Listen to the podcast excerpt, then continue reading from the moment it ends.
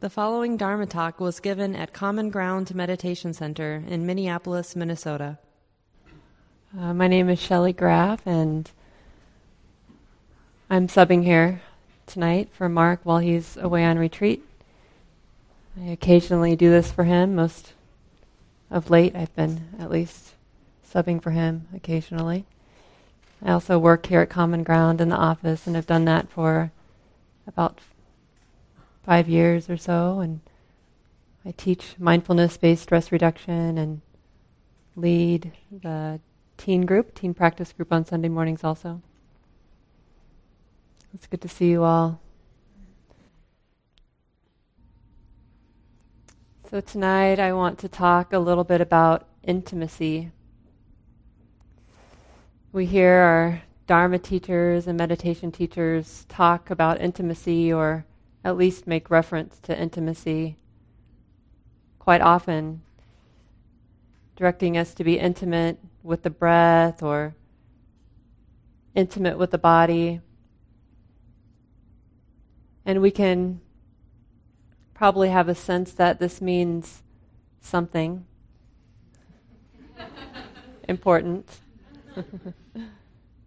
but really, that it points to are the importance of connecting or getting close to something. It's like sincere mindful attention includes intimacy. Like to be mindful is to be intimate. Gina Sharpe is a teacher I've been inspired by for the last few years. She's the guiding teacher at New York Insight. And she talks about paying intimate attention. So I like it when she says that. Pay intimate attention. And she says it in such a kind and also really assertive way that lets me know it's important. And it seems like she's referring to a kind of steady attention that we get from being intimate. Gina suggests that rather than looking at practice or life as something conceptual, we can see life or the unfolding of experience as something that can be understood right here in the present moment, viscerally or somatically through intimacy.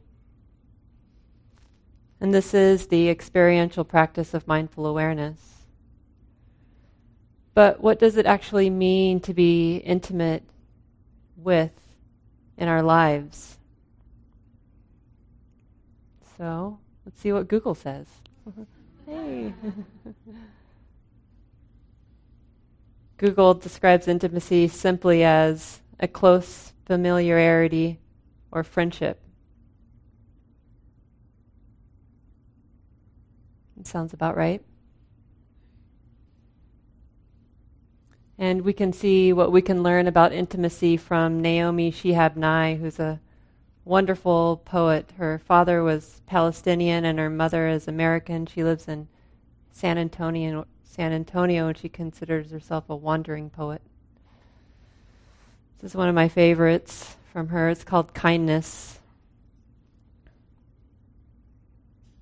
Before you know what kindness really is, you must lose things.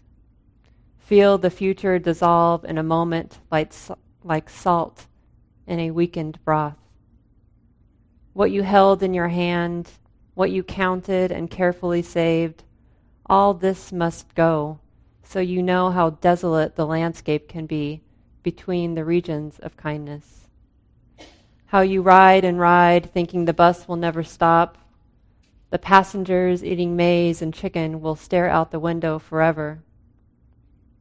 Before you learn the tender gravity of kindness, you must travel where the Indian in a white poncho lies dead by the side of the road.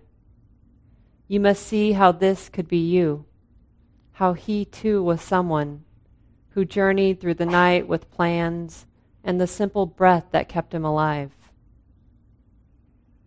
Before you know kindness as the deepest thing inside, you must know sorrow as the other deepest thing. You must wake up with sorrow. You must speak to it till your voice catches the thread of all sorrows and you see the size of the cloth.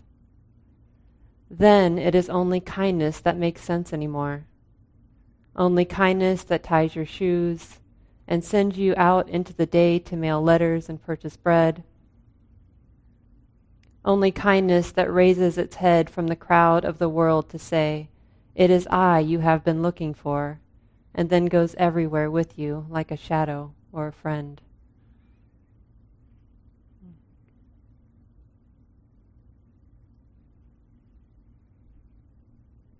And as I read this again and again, I was like, I wonder what happens if you replace the word kindness with the word intimacy.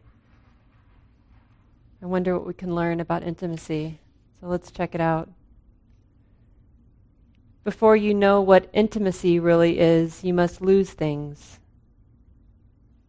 Feel the future dissolve in a moment like salt in a weakened broth. Before you learn the tender gravity of intimacy, you must travel where the Indian in a white poncho lies dead by the side of the road. Before you know intimacy as the deepest thing inside, you must know sorrow as the other deepest thing. Then it is only intimacy that makes sense anymore. They seem almost synonymous to me intimacy and kindness.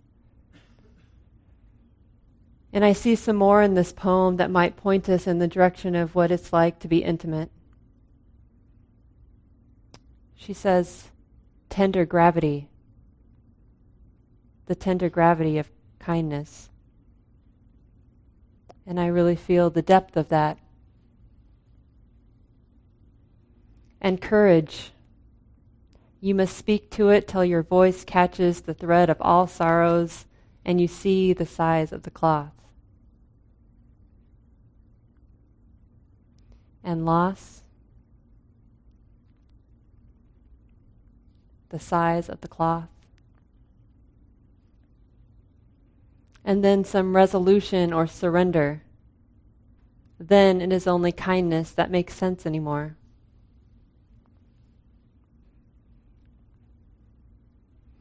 So I've been practicing with this question what is intimacy and what does it mean to be intimate? And I'd just like to share with you some of what I've been learning in case it's helpful in some way. First, the question of what is intimacy?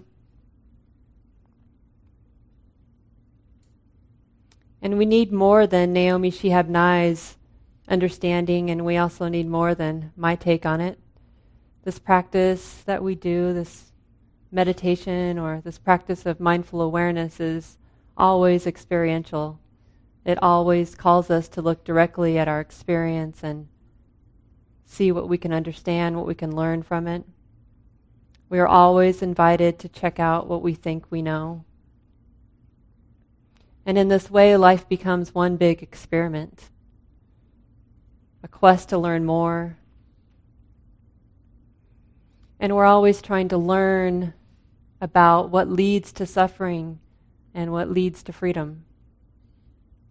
So that's why we're checking it out, because we're curious about that big question. And I really take, um, I really feel good that you don't have to be the smartest person to do this practice. You just have to be sincere in your quest. I feel like I can at least do that.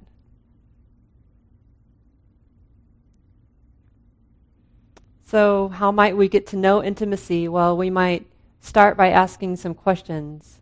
Inquiry is always a good place to begin, such as, like, what can we be intimate with? And when I've been asking this question, I've really come to the answer again and again that anything I can be in relationship with, I can be intimate with.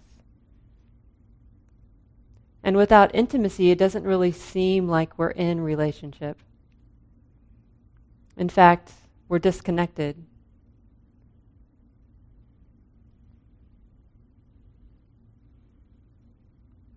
So, intimacy is being in relationship. Is there anything we can't be in relationship with? Like, think about it. Start to name all of the things in your life that are important to you people, pets, children, ourselves, our belongings, our community, the earth.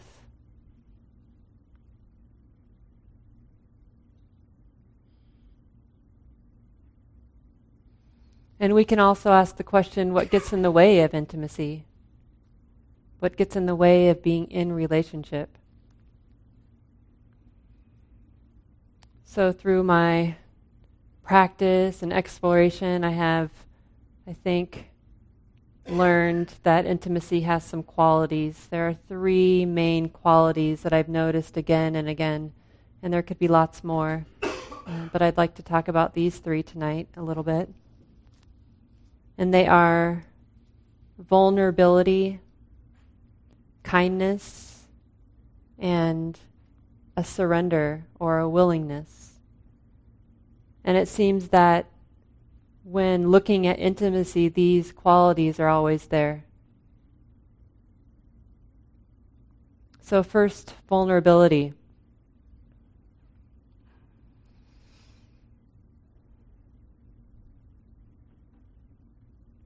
Yeah, so far I haven't been able to feel intimacy without feeling vulnerable, also. You might have heard of the social worker, the social work researcher named Brene Brown. She's been quite popular in the media and primarily popular because of her work around her research on vulnerability. There's a good TED Talk. It's short, like most TED Talks are, and you can Google that and if you Google Brene Brown vulnerability, you can find it. And she says that courage starts with showing up and letting ourselves be seen. So, in this way, vulnerability is a verb, something that we can do.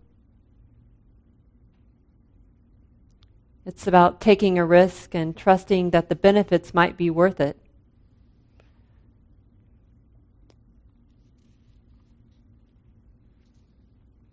But vulnerability is more than taking a risk. There's a bigger truth that can be revealed by looking at vulnerability. And we learn through our Buddhist practice that vulnerability can point to a wisdom that recognizes impermanence and the fragility of this life. And we can learn this by understanding the first noble truth that vulnerability is the first noble truth. This is the noble truth of suffering. The Buddha said that birth is suffering, aging is suffering, sickness is suffering, and dissociation from the loved is suffering.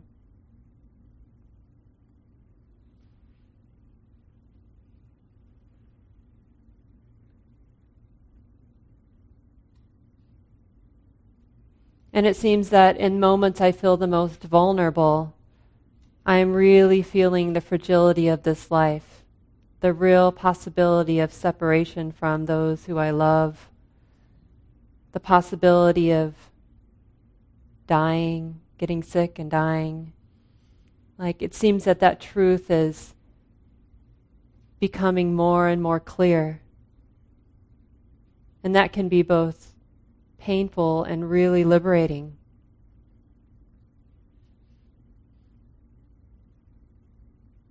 So, these qualities vulnerability, kindness, and either resolution or surrender. The next is kindness.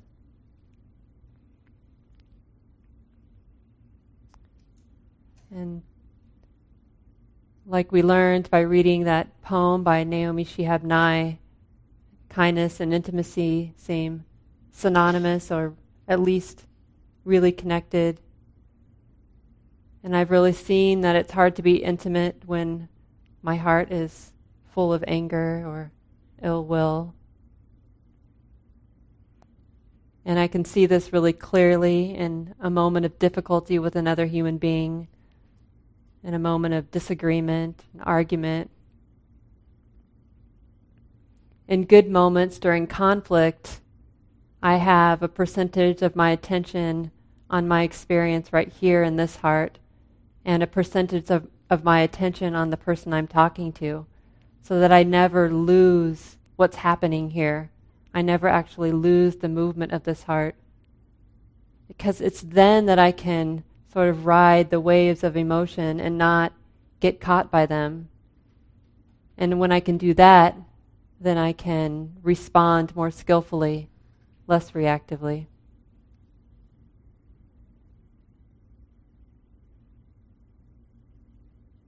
So, this practice is about learning to be intimate with myself and it's important to remember that intimacy is always felt right here. It is certainly co created and supported by trust in a relationship, but it's always felt, felt right here.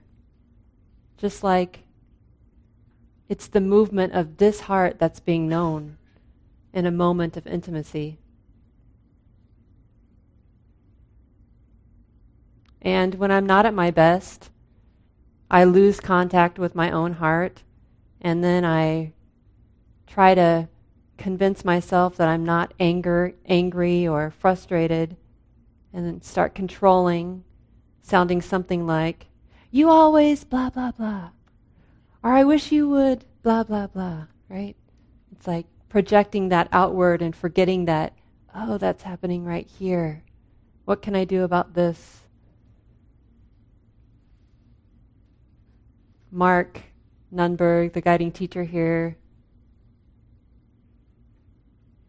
once um, recommended that I use uh, the voice, and he probably has said this a lot of times, and you may have heard it too the voice of like a loving grandmother when you're talking to yourself.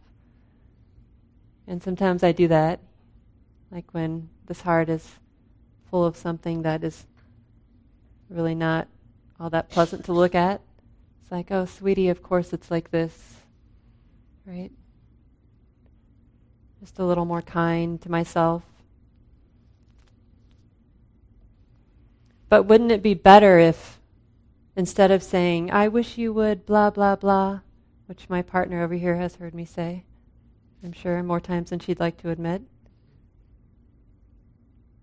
what if I said something like, when you say that, I feel ashamed, like I'm not good enough. I can just, I have said that at times, and I can even imagine, and I know what it's like that feeling of connection with my own heart is strong, and the relationship has a fighting chance of making it through that moment.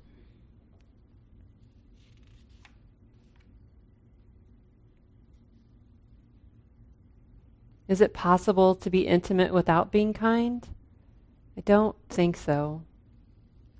Is awareness possible without kindness? I don't think so either. It seems that kindness or friendliness is necessary for the heart to open. And this was a long time ago, but it was such a good lesson. I was on retreat. It was, I think, my first nine day retreat. And for the first six days, I had a bad headache.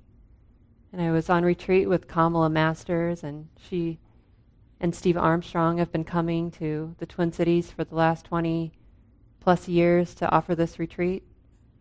And so after about day six, I had an individual interview with Kamala, and I had the nerve to ask the question that I thought was stupid like, what is up with this headache? And like a good teacher, she was exploring with me the conditions of my mind and heart.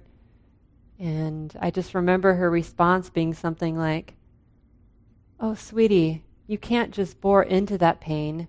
It's like a gentle rubbing. It was like, Oh, right. You can't open to something if the attempt at noticing is not kind, is not gentle.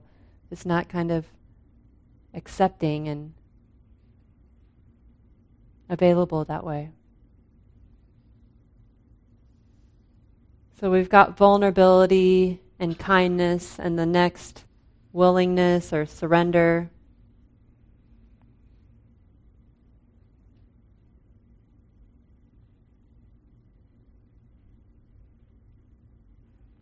And with this one, willingness or surrender, I can see what gets in the way of intimacy most clearly in my close relationships with friends or my partner.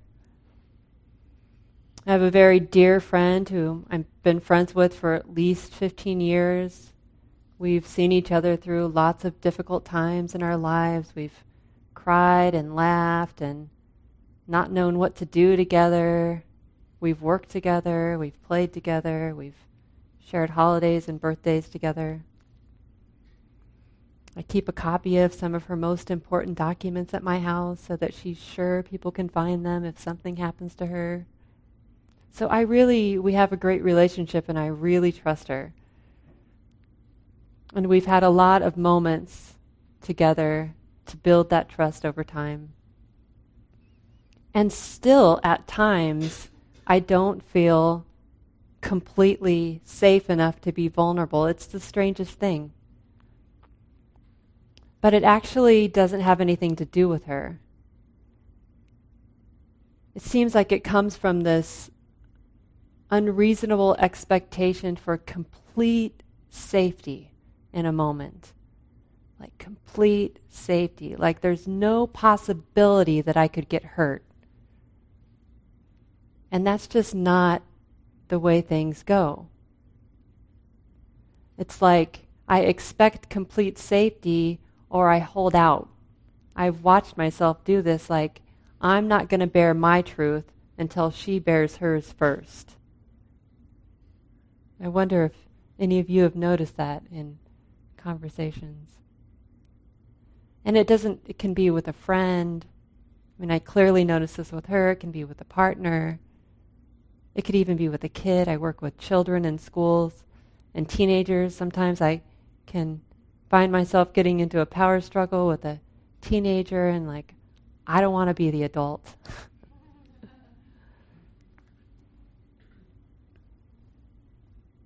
There's a great book. It's called How to Be an Adult in Relationships by David Richo.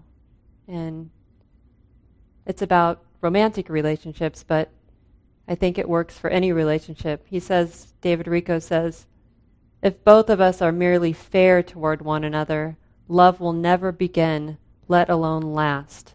Someone has to be generous first. If both of us are merely fair toward one another, love will never begin, let alone last. Someone has to be generous first.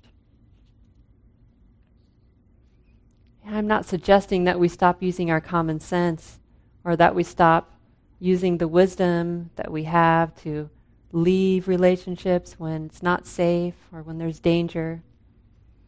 But I'm just pointing to, pointing to how sometimes the heart just doesn't surrender. It just keeps looking for more certainty or safety when there isn't any. It's like this first noble truth again that the only truth.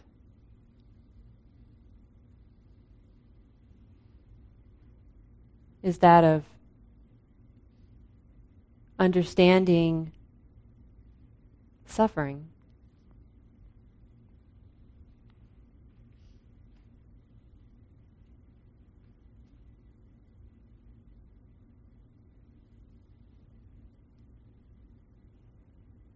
And so, how about you know, this challenge to myself and maybe to all of us to be willing to bare our hearts because we'll learn something about ourselves through the process. Letting go of our expectations about how others respond or how the environment will be just right. But just being willing to show up, connect, and to be intimate so that this heart transforms. But it's hard to let go of our beliefs about how the world should be, how I should be, how you should be. It feels threatening to let those go, to let go of views or beliefs. It's like there's no ground to stand on. Like if I don't have these beliefs, then what's left? Who am I? What's left? Who knows? But what is left? What's left is nature, the natural and lawful unfolding. Natural and lawful. This unfolding that is a result of causes and conditions, cause and effect over time. That's what's left. And it's the only solid ground we actually have to rest.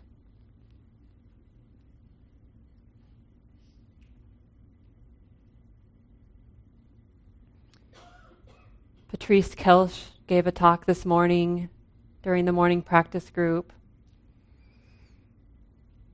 And I would highly recommend listening to it if you could find it on the web. It'll be up there probably in a couple of weeks. All of Common Ground's talks are now on Dharma Seed, but you can get to Dharma Seed by going to the Audio Dharma section of the website, and there's a link there. Her talk was about understanding racism through the lens of wise or right view. She was talking about how easy it is to form fixed views. And one of the views that white people often form is I don't want to talk about this because I'm uncomfortable. Like life is supposed to be comfortable. That's not true. There has never been a guarantee of comfort in this life, in this practice. And we're here to learn to let go of our attachment to everything our bodies, the way we look, our material possessions, and our relationships, and our views and beliefs. So she's going to continue and offer a part two talk next Sunday morning, um, continuing to talk about racism, but she'll be looking at racism through the lens of wise intention. So if you're available, I'll be here.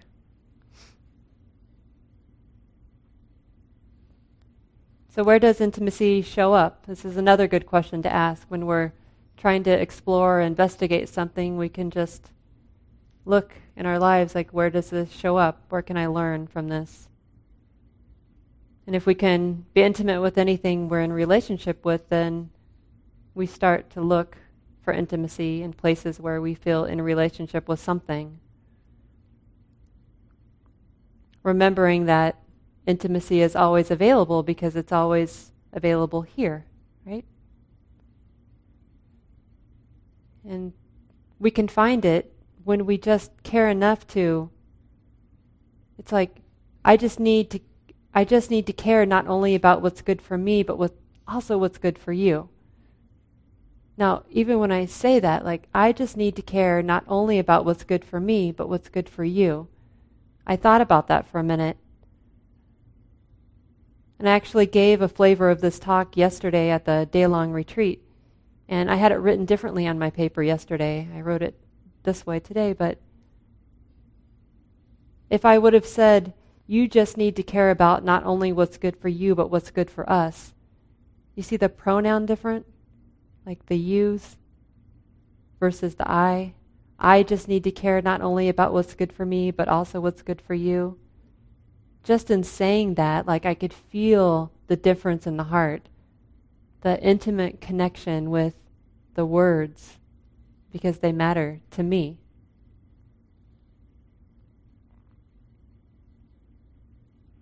Using, and we can, I've noticed this again and again when I speak with from the first person when I say I feel, I need, I want, I can, I feel more accountable to that.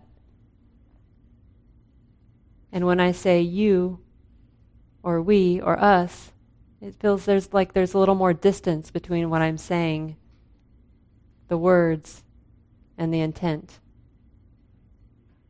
So try it yourself. See what you learn. I just need to care not only about what's good for me, but what's good for you. And this illustration from Audre Lorde. Audre Lorde was a self described black lesbian warrior mother poet. She was an important civil rights activist. This is called Cope. It has rained for five days running. The world is a round puddle of sunless water where small islands are only beginning to cope. A young boy in my garden is bailing out water from his flower patch. When I ask him why, he tells me, young seeds that have not seen sun forget and drown easily. I need to care not only about what's good for me, but also what's good for you. So, where does intimacy show up? I have a couple examples to share with you, but even better than mine will be your own exploration.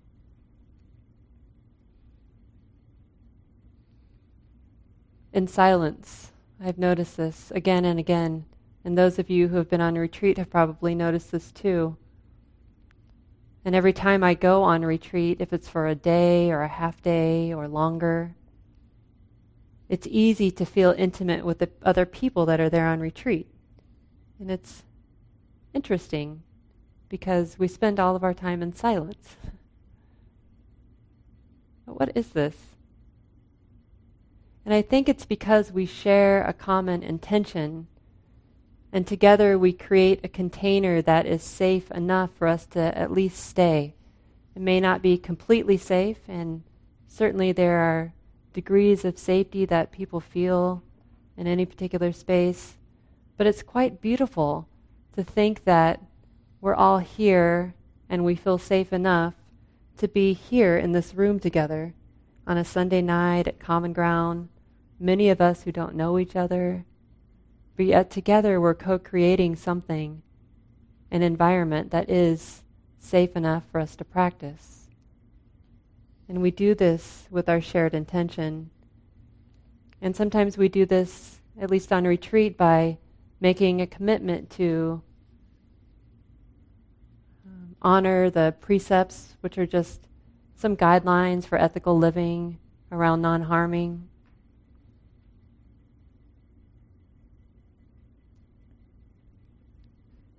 It is quite beautiful that even though there are many differences in this room, we can all come together and create something like this that feels so nice and maybe unique. Larry Yang, who is another teacher I've been inspired by, he teaches in California.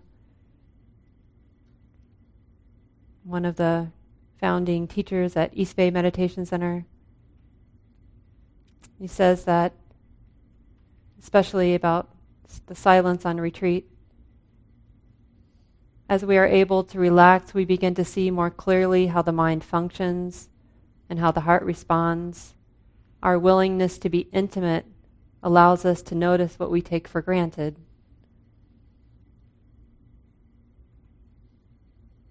Like, do we know how precious this life is? Do we really know? Do we know how precious this breath is? The body?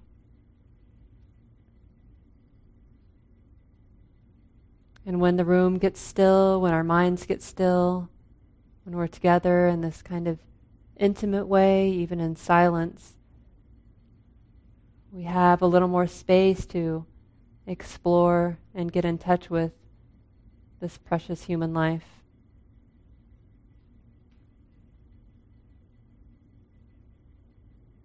And another example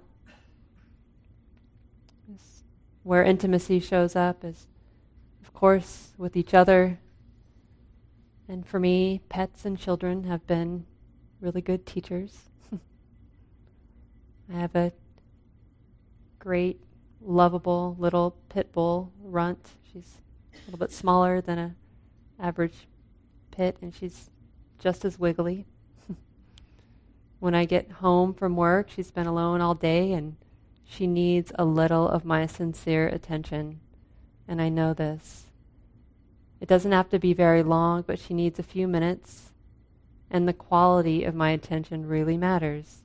when I am distracted with the past, my day, or the future, what the evening is going to be, she is aloof. And when I am all hers for just a few minutes, she's sweet and lovable, and happy, prancing around afterward with her ball, showing off.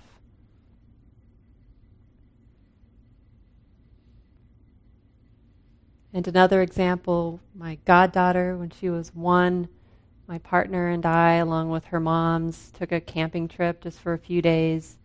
And she is completely in love with her other godmom, my partner. And it's like when she's playing with her or sitting with her, the world disappears and it's just her and Stacy. And so here we are sitting at the picnic table, she's in Stacy's lap and completely happy. They're playing and talking, and I'm sitting on the other side of the picnic table just happily watching. And then she reaches over and touches my hand as if to draw me into the moment. It was so surprising and amazing that this one year old knew how to be in relationship.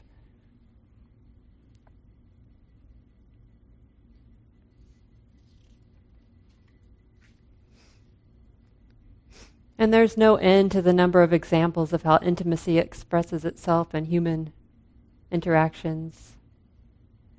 It's been important for me to remember that emotional pain does not get in the way of intimacy, that it's actually a part of intimacy. It is possible to be with pain. This journey that we're on does not depend on comfort. And being mindful does not mean that life will be pleasant. In fact, to risk being intimate is to accept that loss is a part of things. We will all die someday, and for one reason or another, we will become separated from those we love. We'll hurt each other. When we sign up to love, we accept the pain of loss. Intimacy takes courage. Intimacy is the first noble truth. And so we turn to feel the pain so deeply that we feel the weight of the gravity of it. We feel the depth, the uncertainty. That way, it has no power over us, and we need not be afraid. And I'll end with this illustration from the Velveteen Rabbit. The Velveteen Rabbit is a book about life and death as told from the vantage point of toys in a child's room. This excerpt is two toys, Rabbit and Skin Horse, talking to each other. Nod your head if you know this. Yeah, good. Real isn't how you are made, said the Skin Horse. It's a thing that happens to you.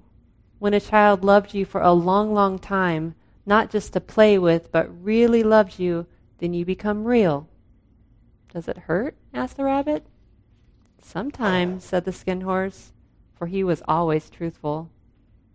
When you are real, you don't mind being hurt. Does it happen all at once like being wound up? he asked, or bit by bit? It doesn't happen all at once, said the skin horse. You become. It takes a long time. That's why it doesn't happen often to people who break easily, or have sharp edges, or who have to be carefully kept. Generally, by the time you are real, most of your hair has been loved off, and your eyes drop out, and you get loose in the joints and very shabby. But these things don't matter at all because once you are real, you can't be ugly, except to people who don't understand.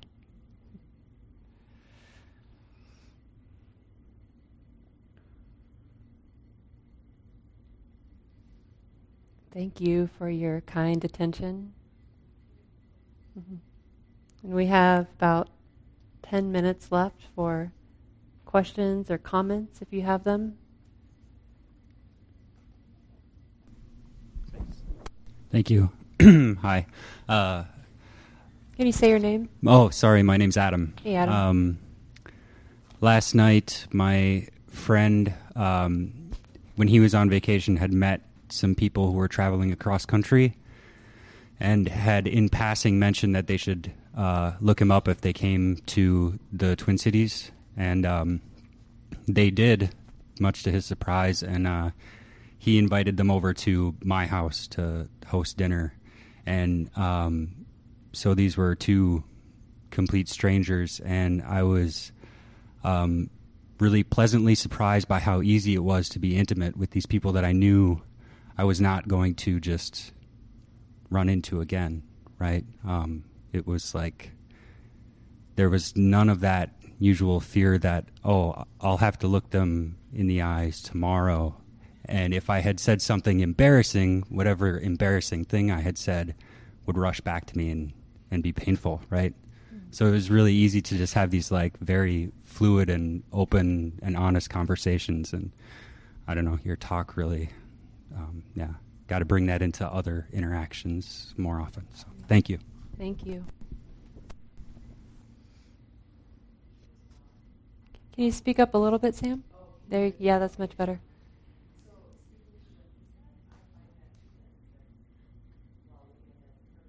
that uncertainty of, but you want that intimate connection.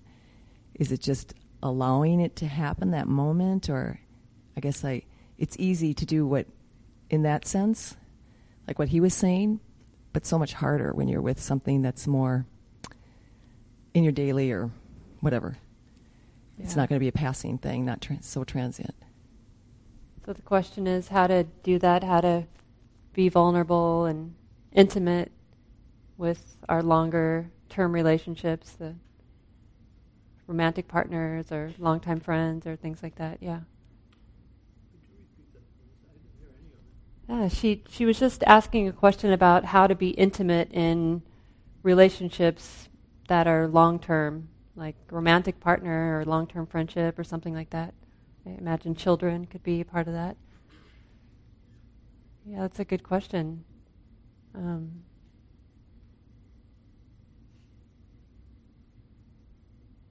Well, what I've learned is that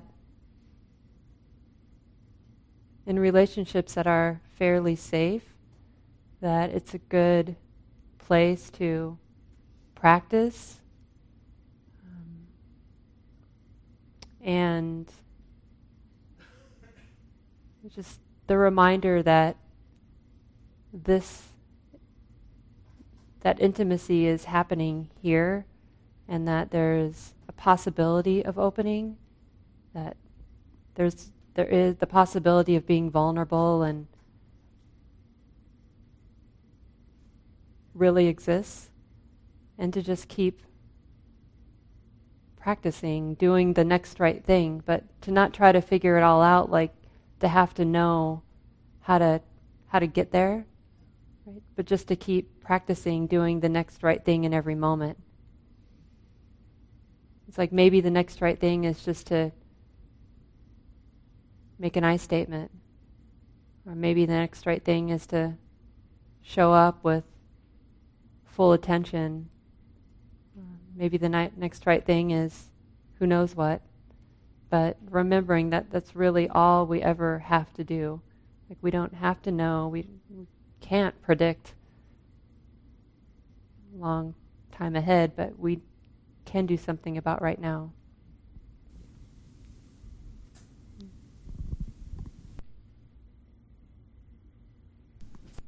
Judy. Oh, okay. Hi, Megan. Um, thanks for your talk, Shelly. That was lovely.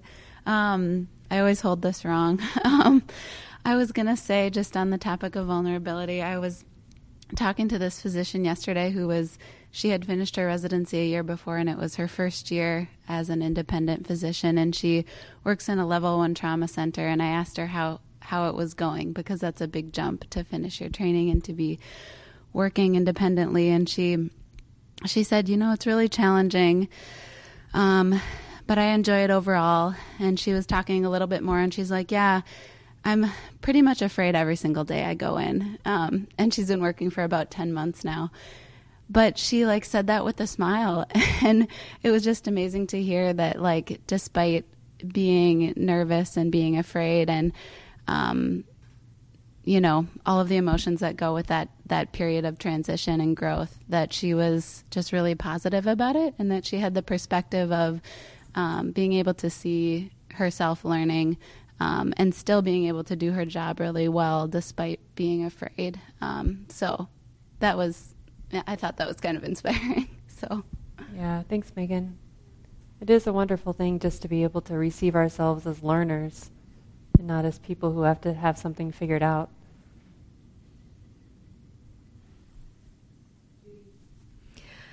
I really appreciated this talk, and I really res- was struck by when you were um, speaking about I statements. And um, I've just been realizing a lot lately how I, I don't do that as much.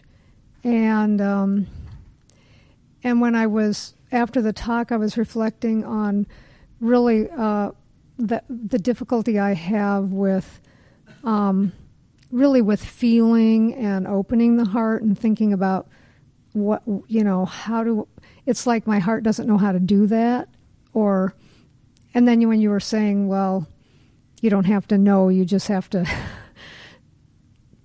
try to do the right next thing i it did make me think that you know because i was kind of reflecting i don't i don't know the nature of that barrier it's whatever and i probably won't know it but um, but it did seem to me that if I am more conscious of making I statements about my feelings, that that might be a way to kind of have that heart more open or something. I don't know if you have any wisdom to share about that. I don't know about that, but it sounds like a great experiment, and I'd like to hear after you started. I'd love to hear how, where you're at in a few weeks. Yeah. One of the uh, Thich Nhat Hanh offered these mantras. Um, there's something like, Darling, I care about you. Darling, I know you're suffering and I'm here for you. And then there are a couple of others, and as a way to um, really help ourselves own our own experience. My partner, Stacy, over here, and I decided to work with these mantras for a couple of months.